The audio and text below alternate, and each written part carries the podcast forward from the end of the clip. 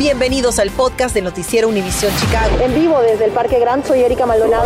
Nos al tanto de cualquier novedad. Mariano. Infórmate de los principales hechos que son noticia aquí en el podcast del Noticiero Univisión Chicago. Buenas tardes. Iniciamos este viernes dando seguimiento a los esfuerzos que implementan autoridades de Chicago para contener la ola de crímenes en el transporte público de la ciudad que tanto le preocupa a usted si usa la CTA. Y de acuerdo a esa agencia, contrataron a una compañía privada de seguridad. Carmen Vargas investigó sobre la nueva medida. Carmen, buenas tardes. ¿De qué se encargarán estos oficiales y qué opinan los usuarios de la CTA? Cuéntanos. ¿Qué tal, Erika? Muy buenas tardes. Los guardias de seguridad, quienes no estarán armados, deberán asegurarse de que los pasajeros cumplan al pie de la letra las reglas que han sido establecidas por la CTA. Mientras que la noticia de su presencia ha sido muy bien recibida por parte de los pasajeros, quienes aseguran estar ya cansados de la inseguridad que se vive tanto en las estaciones como a bordo de este tren.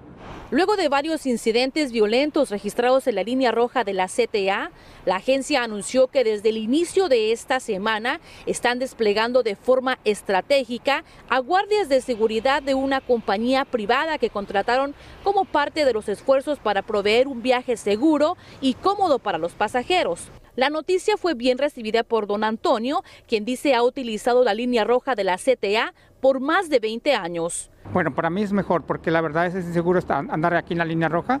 Hay mucho, muchos problemas. Luego a veces pasa que he visto casos que les, la gente les quita la comida, saltan ahí, inclusive en el tren. Por medio de un comunicado, la CTA señaló que los guardias de seguridad no armados fueron asignados a equipos que son responsables de patrullar ciertas locaciones durante horas claves del día y la noche de las líneas rojas y azul que operan 24 horas al día. Andas con más confianza en el tren porque a veces que te encuentras con delincuente y no saben qué hacer, ¿sí me entiendes? Los elementos de seguridad estarán enfocados en hacer que los usuarios cumplan las reglas de la CTA, mismas que prohíben fumar, ocupar más de un asiento y escuchar música a alto volumen. Jamilet dice que el hecho de que habrá más personas trabajando para garantizar su seguridad es un gran alivio. Ayer incluso hubo una pelea en el tren y, y a veces estando en un estado así es malo para todos porque hay matanzas, de todo un poco, entonces es mucho mejor la seguridad. También dijeron que la CTA está uniendo esfuerzos con agencias de servicio social y el Departamento de Apoyo y Servicios de Familia de la ciudad, quienes responden a situaciones de personas sin hogar y se encargan de ofrecer servicios a indigentes. Sara dice que hace dos semanas ella y su primo fueron perseguidos por un individuo en el tren de la línea roja. Se bajó con nosotros en la estación, nos persiguió eh, quería saltar a mi primo, pero bueno, menos mal mi hermana nos estaba esperando como para darnos un ride hasta la casa y pudimos escaparnos, pero de verdad que últimamente está horrible el CTA. Esta medida se añade a los esfuerzos de la policía de Chicago. Como le informamos esta semana, anunciaron que un equipo de detectives ya están investigando los incidentes ocurridos en la línea roja. Y bien, la CTA añadió que seguirá trabajando muy de cerca con el Departamento de Policía de Chicago, quienes proveen oficiales uniformados e encubiertos que son desplegados a lo largo y ancho del sistema de transporte de la CTA. Estamos reportando en vivo del centro de la ciudad. Carmen Vargas Noticias, Univisión Chicago. Y esta tarde tenemos nueva información sobre el tiroteo que dejó gravemente herida a una niña en el sur de la ciudad. Lamentablemente, Gisella Moore, de 12 añitos, murió hoy a causa del balazo que recibió en la cabeza mientras transitaba en un auto con su familia por la cuadra 2300 oeste de la 72 Place. El activista comunitario Andrew Holmes dijo que los padres están devastados y también pidió que alguien delate al individuo que le disparó. Usted puede dar cualquier información de forma anónima en el sitio cpdtip.com. Bien, en un hecho que le presentamos desde primera hora esta tarde, permanece bajo custodia un hombre que habría baleado a dos policías en el barrio de Inglewood. El superintendente David Brown informó que el sospechoso estaba delante de uno de los oficiales en la fila para recoger comida cuando se le cayó un arma del pantalón.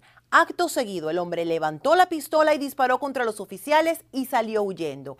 Un oficial encubierto que estaba cerca logró detenerlo poco tiempo después. Por suerte, ambos policías heridos se encuentran fuera de peligro, mientras la alcaldesa Lori Lightfoot condenó este tiroteo contra oficiales, que es el cuarto en lo que va de este año, además de 76 incidentes ocurridos en 2021. Y a quienes también capturan es a los presuntos responsables de matar a golpes a un padre que ponía luces de Navidad en su hogar de Gage Park. Pedro Mendiola, de 21 años, y Moisés Barrios, de 23, enfrentan múltiples cargos criminales, incluido homicidio en primer grado, por la muerte de José Telles, de 49 años, a quien, según autoridades, ambos hombres golpearon en la puerta de su casa el pasado 11 de diciembre. La fiscal del condado Cook dio más detalles. Escuchemos.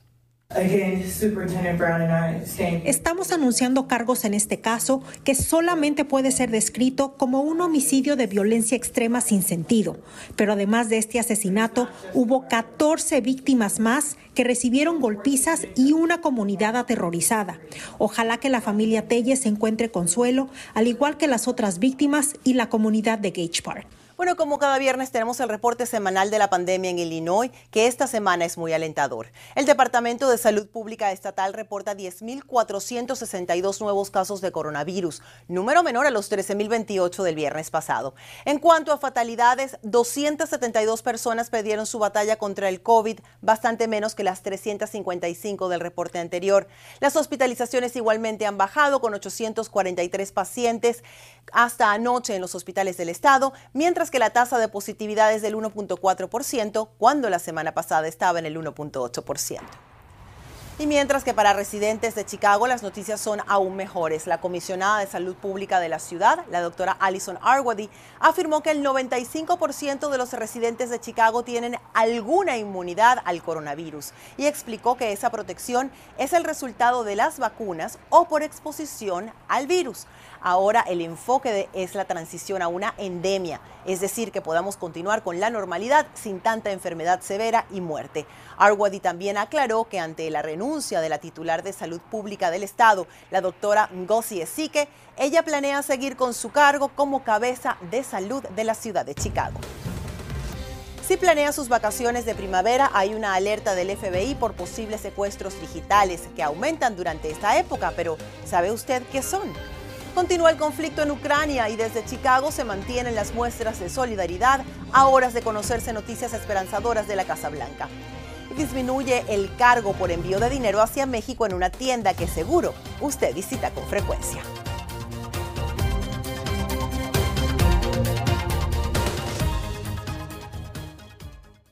Infórmate de los principales hechos que son noticia aquí en el podcast de Noticiero Univisión Chicago. Gracias por continuar con nosotros. Se acerca Semana Santa y Spring Break y puede que usted considere salir de la ciudad para esas vacaciones, pero es importante que escuche una advertencia para que sin querer no exponga a sus familiares a ser blanco de estafadores, como nos explica Mariano Gielis. Sí, ya sé, no es el Caribe, pero a poco no le inspira la playa. De hecho, estamos a la vuelta de la esquina de las vacaciones de primavera. Y si usted es de esos que publica de inmediato sus fotografías de vacaciones en redes sociales, pues sepa que puede caer víctima de la estafa conocida como secuestro virtual. ¿Cómo funciona? Pues veamos a continuación. Pues supongamos que usted viaja a México a ver a su familia y a la primera oportunidad postea imágenes en Facebook de las playas que está visitando. Pues sepa mi amigo que siempre hay alguien espiando, como advierte el agente especial Raimundo Nájera del FBI. Mucha gente pone fotos y todo eso, entonces espérense a que regresen para poner las fotos, anunciar sus planes, porque, porque es muy fácil obtener esa información. Con esa información los delincuentes se comunican con algún familiar o amigo suyo, generalmente prefieren personas mayores, y le alertan sobre un presunto secuestro del que usted ha sido víctima. Pero por supuesto es todo una mentira. Empiezan demandando muchísimo dinero. Claro. Digamos un millón de dólares, y mil dólares, cosa que nadie aquí tiene, ¿verdad? Y ya de ahí le bajan. Es más fácil juntar este mil, dos mil dólares rápidamente que Y a pesar de que este tipo de estafa es ultra conocida, los maleantes, lejos de amedrentarse, parecen haber redoblado la apuesta, afirman autoridades federales. Es que al haber más información disponible, los estafadores apelan ahora a los porcentajes. Si hacen 100 llamados y solo dos personas caen en la trampa, para ellos ya es ganancia. Pero evitar el mal trago es bastante más sencillo de lo que usted imagina. Lo más importante, advierte la agente especial Nájera, es mantener la calma y hacer uso de estos valiosos consejos. Colgar cuando recibe este tipo de llamadas, independientemente de la identidad y del número que aparezca en el celular. Tratar de localizar por otros medios al familiar en cuestión y llamar al sistema de emergencias 911 para denunciar lo sucedido. Recuerde, a pocas semanas del comienzo de las vacaciones de primavera, saber cómo reaccionar puede ahorrarle más de un dolor de cabeza y muchísimo dinero. Mariano Gielis, Noticias Univision Chicago. Una nueva polémica surgió hoy en el Comité de Salud del Concilio de Chicago y es que un grupo de concejales rechazó la propuesta de la alcaldesa de incluir oficiales armados en un programa piloto que busca atender emergencias relacionadas a la salud mental de las personas. Esta tarde nos acompaña la concejal Rosana Rodríguez Sánchez para explicarnos las razones para oponerse a esta parte de la propuesta. Concejal, muy buenas tardes. Hola, gracias por invitarme. Explíquenos qué pasó en la reunión del comité hoy el Departamento de Salud de Chicago nos estaba dando eh, una actualización del trabajo que ellos han estado haciendo construyendo eh, eh, dos programas pilotos para la ciudad de Chicago. Uno de ellos incluye policías y el otro se supone que no incluye policías, pero no, ese no ha empezado todavía.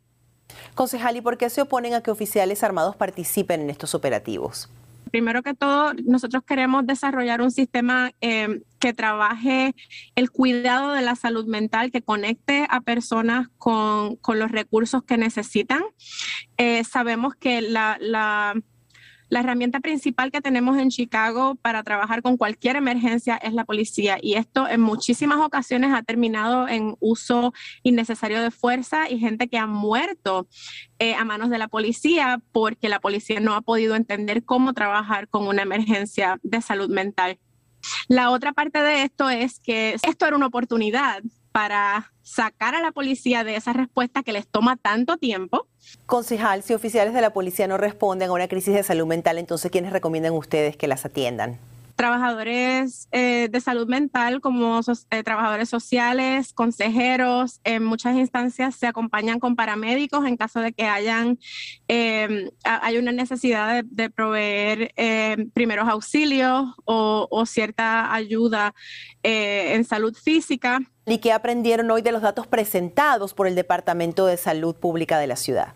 El piloto que está corriendo el Departamento de Salud ha estado utilizando oficiales de la policía, pero no los han necesitado en ninguna de las instancias en que, en que han respondido a emergencias, que han sido 134 eh, llamadas que han respondido hasta el día de hoy. En ninguna de ellas hubo arresto y en ninguna de ellas hubo uso de fuerza. Y una de las preguntas que yo hice en la, en la, en la audiencia fue, pues entonces, ¿para qué la policía está presente? Eh, ellos han dicho que es para hacer que el, espacio esté seguro eh, y que no haya eh, incrementos, ¿verdad?, en, la atención, pero eso es trabajo que lo pueden hacer otros, otros trabajadores, no necesitas a la policía ahí para eso, ¿no?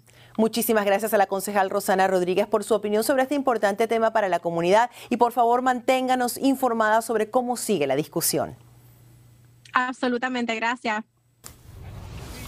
Continúan las muestras de solidaridad de los residentes de Chicago hacia Ucrania. Hoy líderes religiosos se unieron al cónsul de ese país, Sergiv Koledov, para una vigilia pidiendo el fin de la invasión rusa. Desde la Plaza Daily, el grupo rezó por la gente trabajadora de Ucrania, pero también de Rusia y de toda Europa del Este que sufre el impacto directo de la guerra. Estamos aquí apoyando para toda la gente de Ucrania y esperemos que todo el conflicto termine muy rápido por el bien de todos y más por ellos y por todos los niños que están sufriendo. También hoy el senador de Illinois, Dick Durbin, dio la bienvenida al anuncio de la Casa Blanca de dar estatus de protección temporal a los ucranianos que estén en Estados Unidos, mismo que ya el senador había solicitado más temprano esta semana. Si usted envía dinero a sus seres queridos en México, esto le interesa. Walmart anuncia la reducción de su tarifa para envío de remesas. Los clientes pueden hacerlo desde cualquier Walmart en Estados Unidos a un Walmart o bodega ahorrará en México. La transferencia de hasta 500 dólares ahora constará de 2 dólares y 50 centavos, que es un ahorro del 50% comparado con otras compañías. Los interesados de enviar remesas solamente tienen que acudir a la ventanilla de servicio al cliente de cualquier Walmart. Continuamos con el podcast del noticiero Univisión Chicago. Para despedirnos, queremos presentarle al nuevo residente del zoológico Brookfield. Mírenlo, se trata de este polluelo de pingüino Humboldt que nació el pasado 2 de febrero y que crece a pasos agigantados. Este es un enorme logro de los conservacionistas porque apenas es el segundo hijo de los pingüinos Divot y Rossi. Este pingüinito goza de excelente salud y sin que él lo sepa, está garantizando la supervivencia de su especie para que todos podamos seguir disfrutando de estas aves marinas por muchos años más y la verdad está hermoso. Gracias por escuchar el podcast del noticiero Univisión Chicago. Puedes descubrir otros podcasts de Univisión en la aplicación de Euforia o en univision.com diagonal podcast.